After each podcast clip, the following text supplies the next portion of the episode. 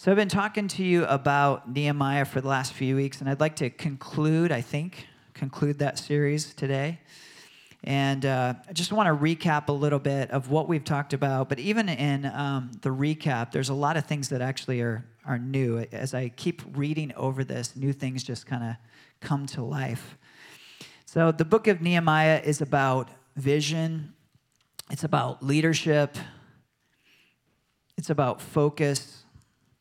And it's about building together as a godly community. And we see in Nehemiah one, um, Nehemiah gets bad news about the walls and the gates of Jerusalem, and he mourns, and then he prays, and then he takes action. And this was actually over a four-month period that this happened. He gets this really bad news about Jerusalem, and the walls and the gates that they're they're been torn down, and, and the gates have been burned. And he actually, the first thing he does is he mourns. And we've been talking about, you know, especially us men, we're fixers. And we get bad news, and often our first reaction is, how do I fix this? Let's just let's just fix it. But I love what Nehemiah did. He actually lets himself feel the emotion of what's happened, and he, and he mourns. Then he goes into this season of, of praying and seeking direction from the Lord. Lord, how do I respond to this? And then he responds to this situation. And Nehemiah had a love for Israel and for Jerusalem, and actually he was born outside of Israel, and he'd ever never actually been to Israel. But have you ever noticed that, like, it seems to be every Jewish person, but not just Jewish people, Christians, we seem to have this innate love for Israel. We just feel this connection to Israel. And even though he'd never even been to Israel, he had this pain in his heart when he had heard what happened. And he's like, I have to do something about this. So I love the process that he shows. That's a great process for when you get bad bad news, is actually let yourself feel the emotion, then process with the Lord. He prayed and he fasted. Then he took action after he had vision. And Nehemiah, the book of Nehemiah, is a lot about vision. So in Nehemiah chapter two, it said Nehemiah, uh, he, he has it in his heart to rebuild the walls of Jerusalem. This is what he gets from the Lord. After seeking the Lord, he gets this vision to go and to rebuild the walls of Jerusalem. And we see that he has favor with the king. And the king gives him access to the places that he needs to go. And he gives him the resources to accomplish the mission. So again, look at this pattern. He, he finds this, here's this bad news. He he processes it with the Lord. He allows himself to feel the emotion of it. He gets vision from God. And when he has vision from God of what to do, God opens up the doors for him with the king. Who would the king represent? God, yeah, our God. He gets favor with the king after he has this vision, and he gets two specific things from the king. He gets open doors, and he gets access to the materials that he needs to build this wall. So vision is so important. When we get the vision from God, open doors come, and then the resources from heaven will come along with it. So he gets to Jerusalem in chapter two, and he takes time to assess the damage, and then finally he begins to share his vision with his fellow Israelites. And in Nehemiah two eighteen, it says this, "And I told them how the hand of my God had been favorable to me, and also about the king's words which he had spoken to me. Then they said, let's arise and build." So they said that. He presents this vision, and they say, let's arise and build. So they put their hands to the good work. In the Amplify, Amplified version, it says this, "So they thoroughly supported the good work." So in our church lives, you know, when we when we get saved, there's definitely this season of rest and growth. It's kind of like a baby. A baby can't do anything but drink milk and sleep and pee and poo. That's pretty much all you do when you're a baby, right? They need constant attention. They need constant care. And this is kind of like the process of you coming into the kingdom. There's this season of just receive, receive, receive, receive. But eventually, we want to grow to the place to where we connect to the vision of the place that we're in, and we say, God, what are you doing here? What are you building here? And how am I supposed to connect to the work that you're doing here? What is the part that you have me playing in here? Because we're actually all meant for vision. We're meant to know the vision of God for our life. We're meant to know the vision of God for our community, for in, in our church, to know the vision that we're a part of. And actually, that's why many of you are here, is because you came and you got connected to a vision. You're like, they're going where I feel like the Lord is telling me to go, and I'm going to connect with this vision. And so we want to connect to the vision and ask the Lord, God, what are you doing here, and how can I be a part of it? And so that's what happened is they responded. They said, let's arise and build. Nehemiah brings this vision. They says, yes. They said yes to the vision. Let's arise and build. So we're all here. How many know we're all here to serve his vision? And Jesus said, whoever wants to be great must become a servant of all. So he could have said, whoever wants to be a leader must be willing to serve everybody. And, th- and we see this type of servant leadership from Jesus himself. He said, I didn't come to, to be served. I came to serve. And this is what it looks like to be a leader, but also to be connected to a vision, is that we are actually here to serve one another and to serve the vision that God has given the church. So we're all here to serve his vision. Would you mind, is someone get me a... some water, please? Is that a new one? Thank you. Well, no. Is that... Okay. Okay, thank you. I appreciate it. It's a little dry. So ultimately, we're all here to serve uh, God through the vision that God has given. So now you also see in chapter two, once the vision comes and once they begin to act in the vision, opposition comes. No, thank you so much. That's perfect. That's about all I need right there.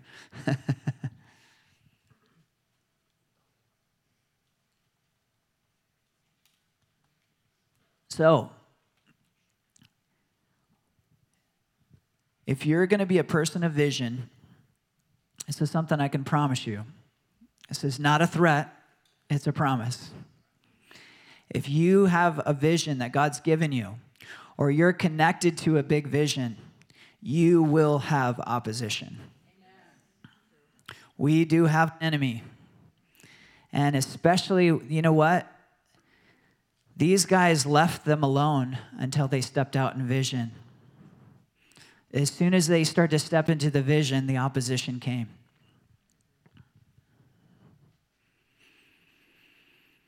Do you know before the opposition comes, God's already provided a solution? Jesus says, in this world you will have trouble, but do not be overwhelmed, for I have overcome the world. What does that mean? He's already provided the solution. He already has the answer. And actually, opposition many times is actually a slingshot into your destiny with God. So in ne- Nehemiah two, chapter nineteen, or I'm sorry, chapter two, uh, verse nineteen and twenty,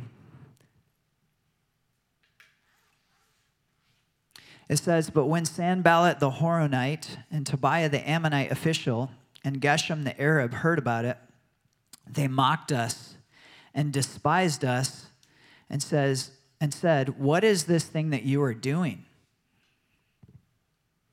Are you rebelling against the king? So I answered them and I said to them, the God of heaven will make us successful.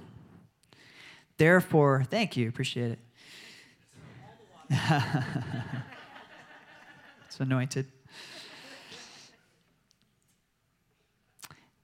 Where was I? Verse twenty. Said that verse twenty. We have it on screen. Awesome. The God of heaven will give us success. Therefore, we, his servants, will arise and build. But you have no part, no right, or memorial in Israel. Now, the ruler of all of the land in this time is King Artaxerxes. This is the king that Nehemiah actually served. This is the same king that gave him not just permission to go, but resources that he needed to do what he needed to do. And so now they said, now they're saying to him, what, what are you doing? Like, and he answered them and said, the God of heaven would make us, will make us successful. Therefore, we, his servants, will rise and build. So he could have said, you know what? We have full permission from the king to be here and to do what we're doing. But he actually went a level above that. And he said, I'm actually on a mission from God. He could have put a, pulled out the king card, but he pulled out a higher card. Said, I'm actually here because God told me to be here.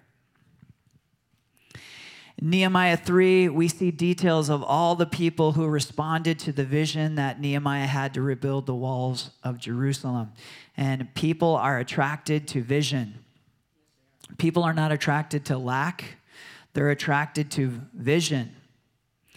And chapter three, it's interesting. Chapter three details every single person. It gives every single person's name that came and supported this vision. And it's not that many people. I mean, it's like, it's, it's a decently long chapter, but it gives the names of every specific person. And this wall that they rebuilt, was it was an enormous project, one point seven miles around Jerusalem. And it was just absolutely devastated, turned to rubble. And all these people are attracted to this vision. And it gives the names of every single person who came and worked on this wall. So here's an interesting fact. Nehemiah could not have accomplished what was on his heart without all these people responding to vision.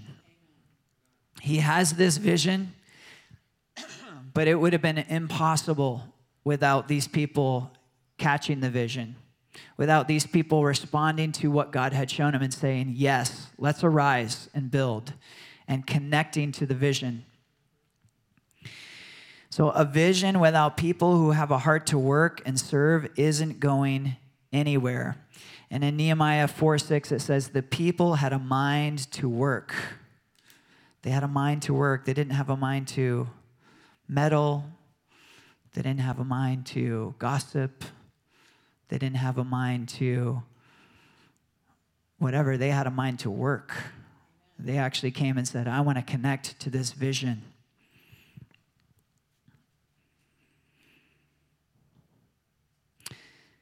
So what makes a community great is all the people coming together to support the vision of the community and the, the, commi- the vision that God has given the community.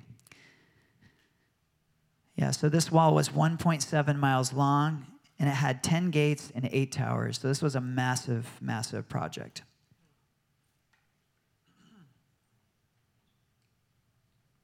And then in Nehemiah four, so Nehemiah four, if you're building anything that's of worth, and if you're going after the call of God for your life, you will have opposition, and the enemy will try to come at you with his lies.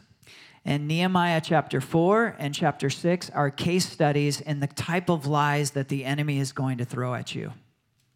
So if you get very familiar with what is being said by the enemy to Nehemiah in chapter four and in chapter six, you really got a, a great list of, like, these are the types of lies that the enemy will come at you with to stop you from accomplishing the vision that God's put on your heart. So this, this is some of the ones in Nehemiah four. These are the main ones in, in chapter four. I just want to go over quickly. They said, what are these feeble Jews doing? This was the criticism. They started to build, and here comes the lies of the enemy, the criticism, and it's all within earshot of the Israelites and in earshot, within earshot of Nehemiah. What are these feeble Jews doing? What are they saying? You're weak. You're feeble. You're not strong enough. You're not strong enough to do this. Who do you think you are? What are you doing? What are you doing? It's like, a, what? Why would you even try? You're too weak to do this. Here's the second one. Are they going to restore it for themselves? Next, the accuser will come at you and question your motive. You're just trying to promote yourself. This is about you. This isn't about God. Why are you trying to promote yourself? You're just trying to exalt yourself. Are you going to restore this for yourself? You know, humility, one of the best definitions for humility is just stepping into the call of God for your life. That is the most humble thing that you can do, is like say, here I am, Lord, send me. This is what humility is. Humility is not this feeling of guilt and shame. Like if you feel guilt and shame, well, I'm, I'm so humble, I'm just always shamed. And always, you know, guilt and shame will never give you access to the things that humility does. Guilt and shame will often mask as humility, but it's not humility, and it won't give you access to what real, true humility gives you access to. And real, true humility is coming, is doing what Nehemiah did. He's coming into the presence of the Lord and saying, God, what do you want for me to do? What do you have? What is the vision? That's true humility.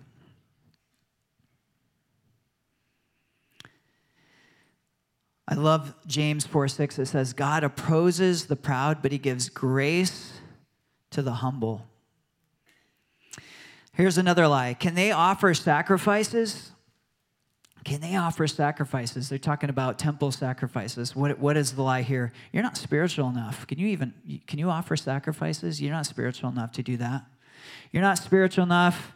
You haven't done enough for the Lord. You haven't read your Bible enough. You don't know enough words. You don't, you, you just haven't done enough. Often we hear the voice of you haven't done enough, you haven't read the Bible enough, and we think that's the Holy Spirit. Let me tell you, it's not. It's the enemy trying to actually discourage you and disqualify you from stepping into something that God's prodding you to step into. And the enemy wants to step in and be like, oh, what, what are you doing? You're not qualified to do that. You don't have enough experience in that. Here's another lie. Can they finish in a day? Can they revive the stones from the dusty rubble? Here's the lie. You don't have the ability to accomplish the mission. You don't have the right schooling. You don't have the right education. You're not smart enough. You can't do it. Can they revive these dusty stones that's laying on the ground? Can they make that into a wall again? You can't do that. You don't have the right pedigree. You just, you can't do it. I'm telling you, if you're doing something from the Lord, for the Lord, take note of these lies, because this is the ones that the enemy will come at you with. He's trying to discourage you. When God gives you vision, he encourages you. Encourage means he puts courage in you to do what he's called you to do. And the enemy wants to come right behind him and discourage you. Discourage means take courage out. He wants to take the courage out. You can't do this. What, who are you think you are? You're not going to be able to do this. It's not the voice of the Lord. God used twelve uneducated fishermen to change the world. Actually, I think a couple were tax collectors, but a lot of, he, uh, let me say it again. God used a bunch of uneducated fishermen to change the world. And I, I think he did it on purpose. Because when they were moving in the, in the spirit, people knew. They're like, oh, this is God. This is God. They couldn't do this on their own. Here's another lie. Even if a fox were to jump on it, he would break their stone wall. What's he saying? Even if you accomplish anything, it's going to be worthless. It's going to be poor quality. It won't last. So it's good to know the lies of the enemies so that you can spot them quick, quickly. Now, the purpose of his lies are to demoralize you, dishearten you, and discourage you. He wants you to lose your hope and lose your confidence. So if you're starting to feel like you're going into a place of hopelessness, you may want to check the things that you've been believing in your mind. You may want to check to see what, what happened, what brought this hopelessness. Was it a thought? Was it like something I believed that wasn't God? I want to talk to you about Nehemiah four ten. And this might be the most powerful negative scripture in all of the Old Testament. This appears to be very negative, uh, but it's a very powerful scripture. And Nehemiah four ten, if you can go ahead and put it up,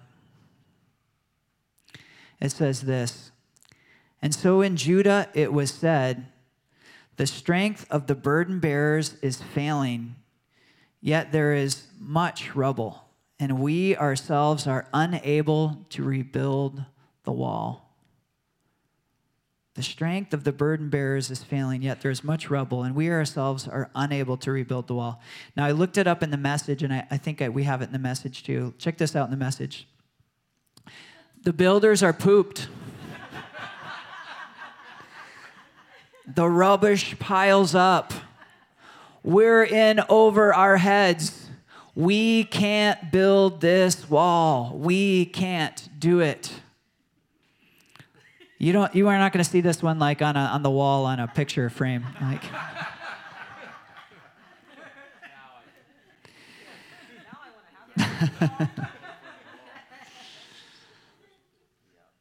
This is them. Now it's interesting because they they were doing the right thing. They actually responded to God and what He said to do. But this is them coming to the end of what they can do in their own strength. Saying, God, we can't do it. This is actually a breakthrough.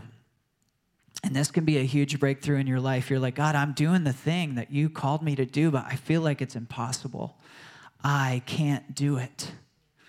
And He's like, finally, invite me in to do it with you. Depend on more of my resource, my ability, my ability to connect you to the right people. Because it can seem spiritual. And again, these lies get in of like, I got to make this happen. And I have to be worthy of this can be a lie. So I have to work hard enough and be worthy of it. And I have to make the right connections. And, and God's just sitting on the sidelines like, hey, this is my vision. I want to do this with you. And you've you kind of gotten into this thing where you think you have to make it happen. So this is a huge breakthrough for them to be like, we can't do this. This is too hard. This is this is actually a breakthrough moment. And if you have that moment in business, if you have that moment at your job or in your family or wherever in your marriage, it's actually you're at the edge of a breakthrough. You're at the edge of a breakthrough. Because God's like, finally, why don't you partner with me and let me start to do this with you? And He begins to move things in ways that you never could. He begins to open doors that you could have never opened. He begins to bring people around you that you just could have never connected with. He does the thing. So not only did He opened the door for Nehemiah in the beginning, and He gives them resource. But there's this moment where they probably got into their what they could do in their own strength. And then, again, God reaffirms, and he brings, he's like, no, I'm doing this. Let me do this with you.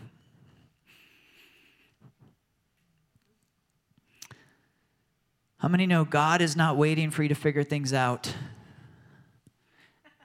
We can believe that. Man, I got to figure this out. God gave me this mission, but now I got to figure it out. He's not waiting for you to figure it out. He's waiting for you to surrender. Thank God, I, I don't I don't got the answer. So humbly go before the Lord. God, this is your vision. You got to come through.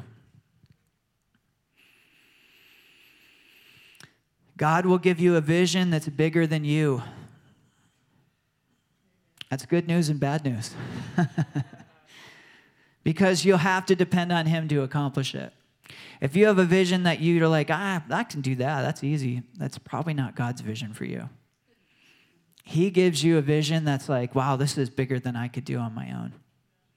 And it's interesting, there's so many amazing lessons in this, this book of Nehemiah. I believe if you're a leader, we're all leaders, but if you're like a leader in, in business or in certain areas of your life, study this book. This is a book for leaders. Nehemiah, not only did he need God's vision, he also needed the people around him to connect to the vision, and he also needed a continuing blessing from the Lord and to stay out of trying to make it happen all in their own strength. God, I can't do this. I need you to show up. I need your help. I'm wiped out. What did it say in the message? I'm pooped. I can't do this. I need you. I need your wisdom. I need your strength.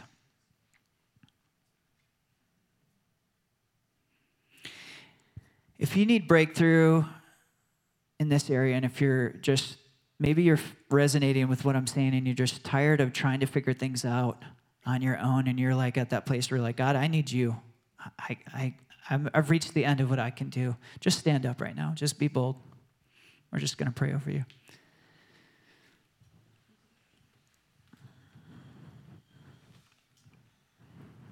Thank you, Lord. Yeah, just hold out your hands. This is just an act of surrender. You know, when, it, when someone surrenders, they put up their hands. I give up. Yeah, just say this. Just say, God, I need you. I can't do this on my own. I need you to show up. And I believe that you will, because I know that you're good. Father, I pray for every person who's bold enough to stand. I pray for breakthrough. And I pray, God, that you are coming through even this week, God, that they're going to see the God that you have given the vision and that you are coming alongside of them, God. God, that this is something that you are doing, and it's not going to have to be done in their own strength. In Jesus' name, amen. You can, you can be seated.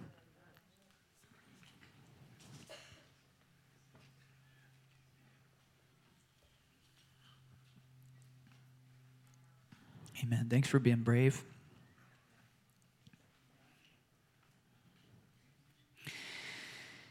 Now I want to go to Nehemiah six. Most of this has been review with some new stuff in there mixed in, but Nehemiah six we really haven't touched on much. So we're going to start in verse one. I want to read through verse nine.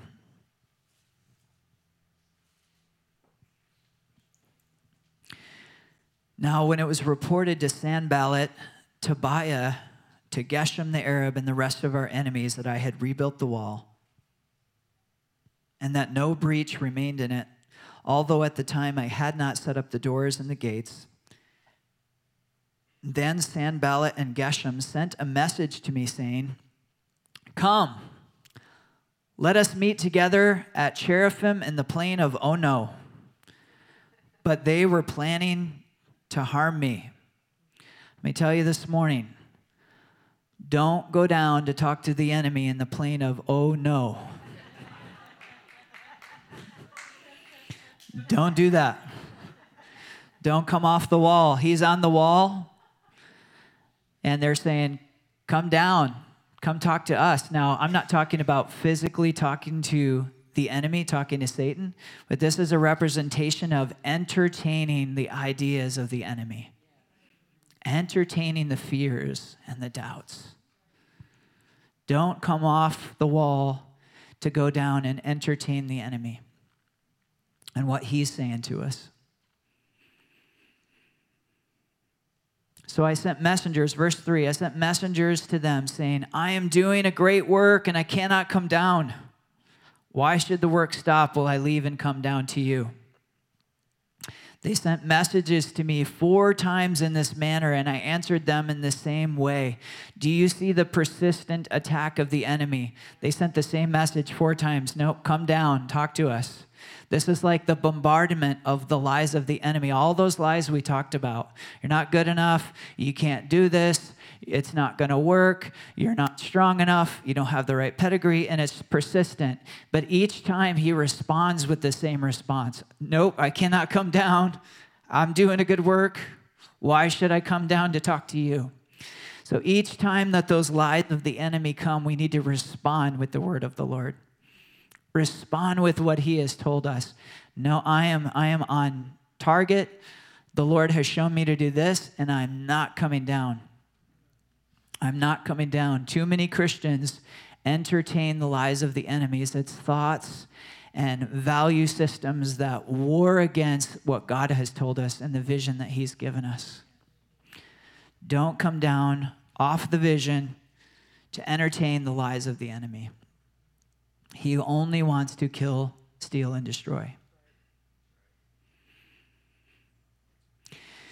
Verse five, then Sanballat sent his servant to me in the same manner, a fifth time, with an open letter in his hand. What's an open letter?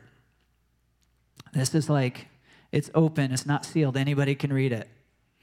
This is like all the accusations of the enemy get, get put on Facebook against you for everybody to see. Gets put on Instagram. This is what this is what your motives are. This is what your intentions are. This is who you are. This is why you're not qualified. He gets put on blast. This is this is what an open letter is.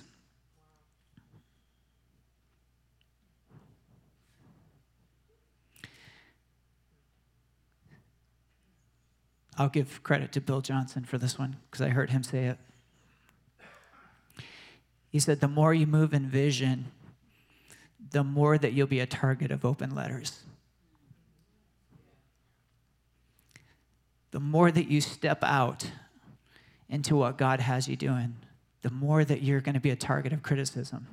You know, some of the people in the body of Christ that are doing the most for the Lord are the ones that are the most criticized, unfortunately, by other Christians.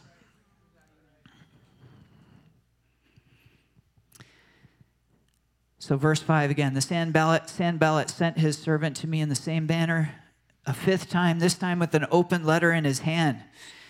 Verse six, in it was written, it was it is reported among the nations, and Gashmu says that you and the Jews are planning to rebel. Therefore, you are rebuilding the wall, and you are to be their king, according to these reports.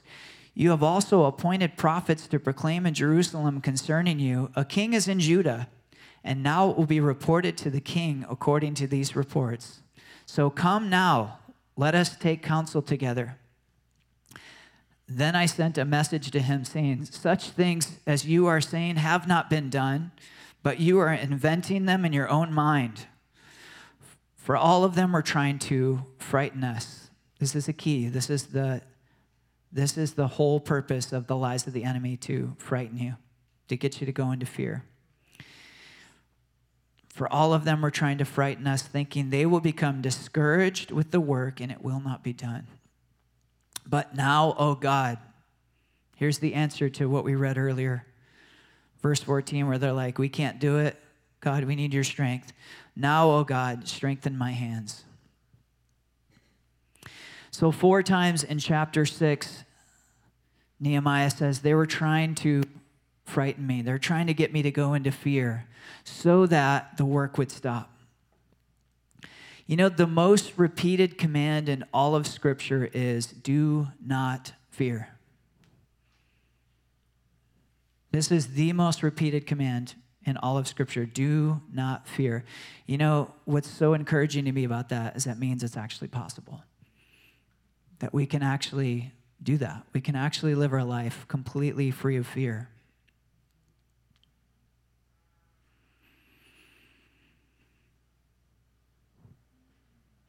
So the enemy will do anything that he can to get you to stop following the vision of God for your life. If you're on a mission, the enemy will come and try to get you off course. So in this story, the enemy is trying to get Nehemiah off the wall so he could literally kill him. But the symbolism for us is the enemy's goal is he wants to kill the vision that God gave you. He wants to kill that vision before it has a chance.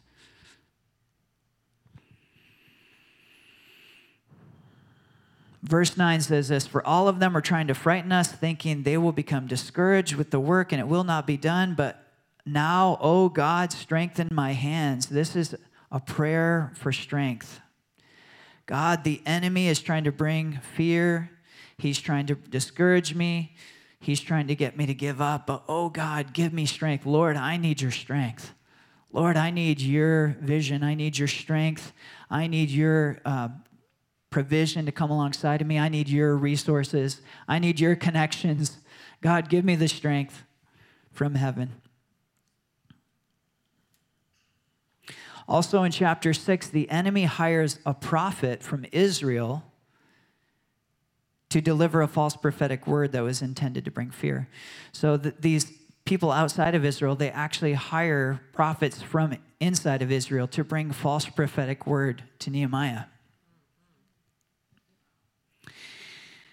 And Nehemiah six thirteen says this, he was hired for this reason, that I might become frightened and act accordingly and sin, so that they might have an evil report in order that they could reproach me.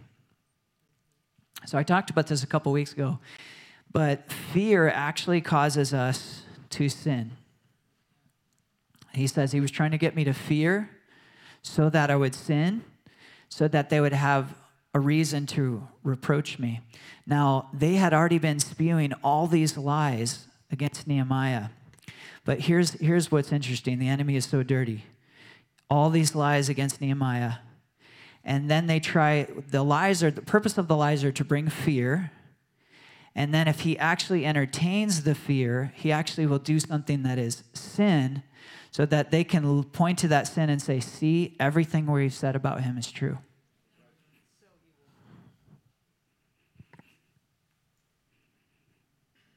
That's what it says. He hired for this reason, that I might become frightened and act according to sin, that they might have an evil report in order that they could reproach me. So fear will lead us to sin, which will lead us to a false validation of the enemy's accusation against us. Like, see, see what they did? Everything I've been saying is true. So when we experience fear, you know, probably nobody here has ever experienced fear, but you can just take notes for other people out there that might have experienced fear. No, we've all experienced fear, and fear is actually a spirit. Second Timothy two says, I'm not giving you the spirit of fear, but I've given you a spirit of power, love, and a sound mind. So when we experience the spirit of fear, we have a couple choices. We can, we can actually take it to the Lord and step back into faith, repent, say, no, I don't agree with that. The fear is ideas, thoughts, value systems that war against what God has said. No, I don't agree with that. And we step back into faith, or it will cause us to step into sin.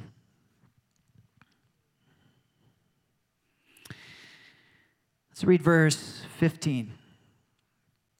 So the wall was completed on the twenty-fifth on the month Elul in fifty-two days. Say, yay! The wall was completed. This is the victorious scripture. I love just a couple chapters before. They're like, we can't do it. It's too hard.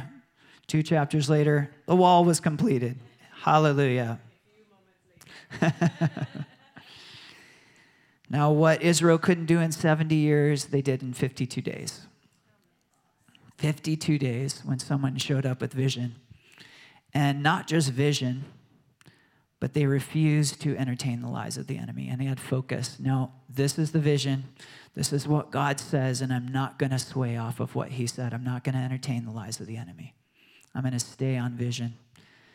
Nehemiah is a book about vision and focus and about discerning the lies of the enemy.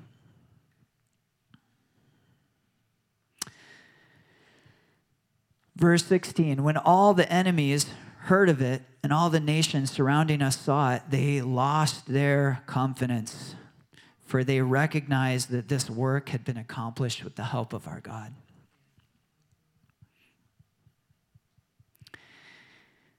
When we stay on vision, there's a point where the enemy loses his confidence against us. They lost their confidence. They had so much confidence in the beginning. Remember that? They were like, what are you doing? What are you even trying to do here? And we're laughing at them because they actually believed their own lies. But then when they actually stepped into the vision that God had given them and they actually saw it through, there was a point where the enemy lost his confidence. And I want to declare over you this morning and prophesy over you that the enemy is losing his confidence against you.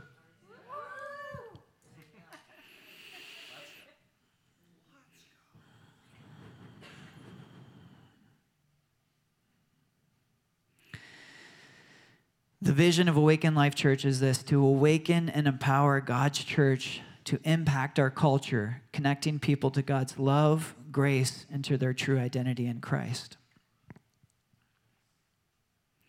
And we do this in various ways through various different ministries.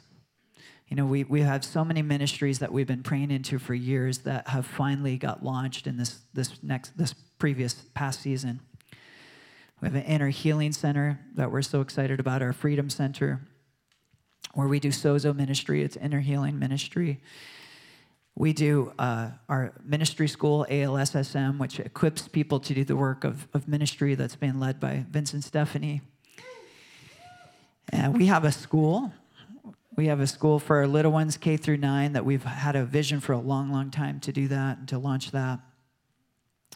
And just there's so many things that we're still pregnant with in this church, but that is our, our vision, is that we want to impact our culture uh, through awakening and empowering God's church and connect people to God's love, grace, and to their true identity in Christ. And we want to see strong families strengthened and marriages strengthened and people. We've seen so many people in this past season just delivered from um, from addiction and from issues and from things that have kept them from just running after Christ.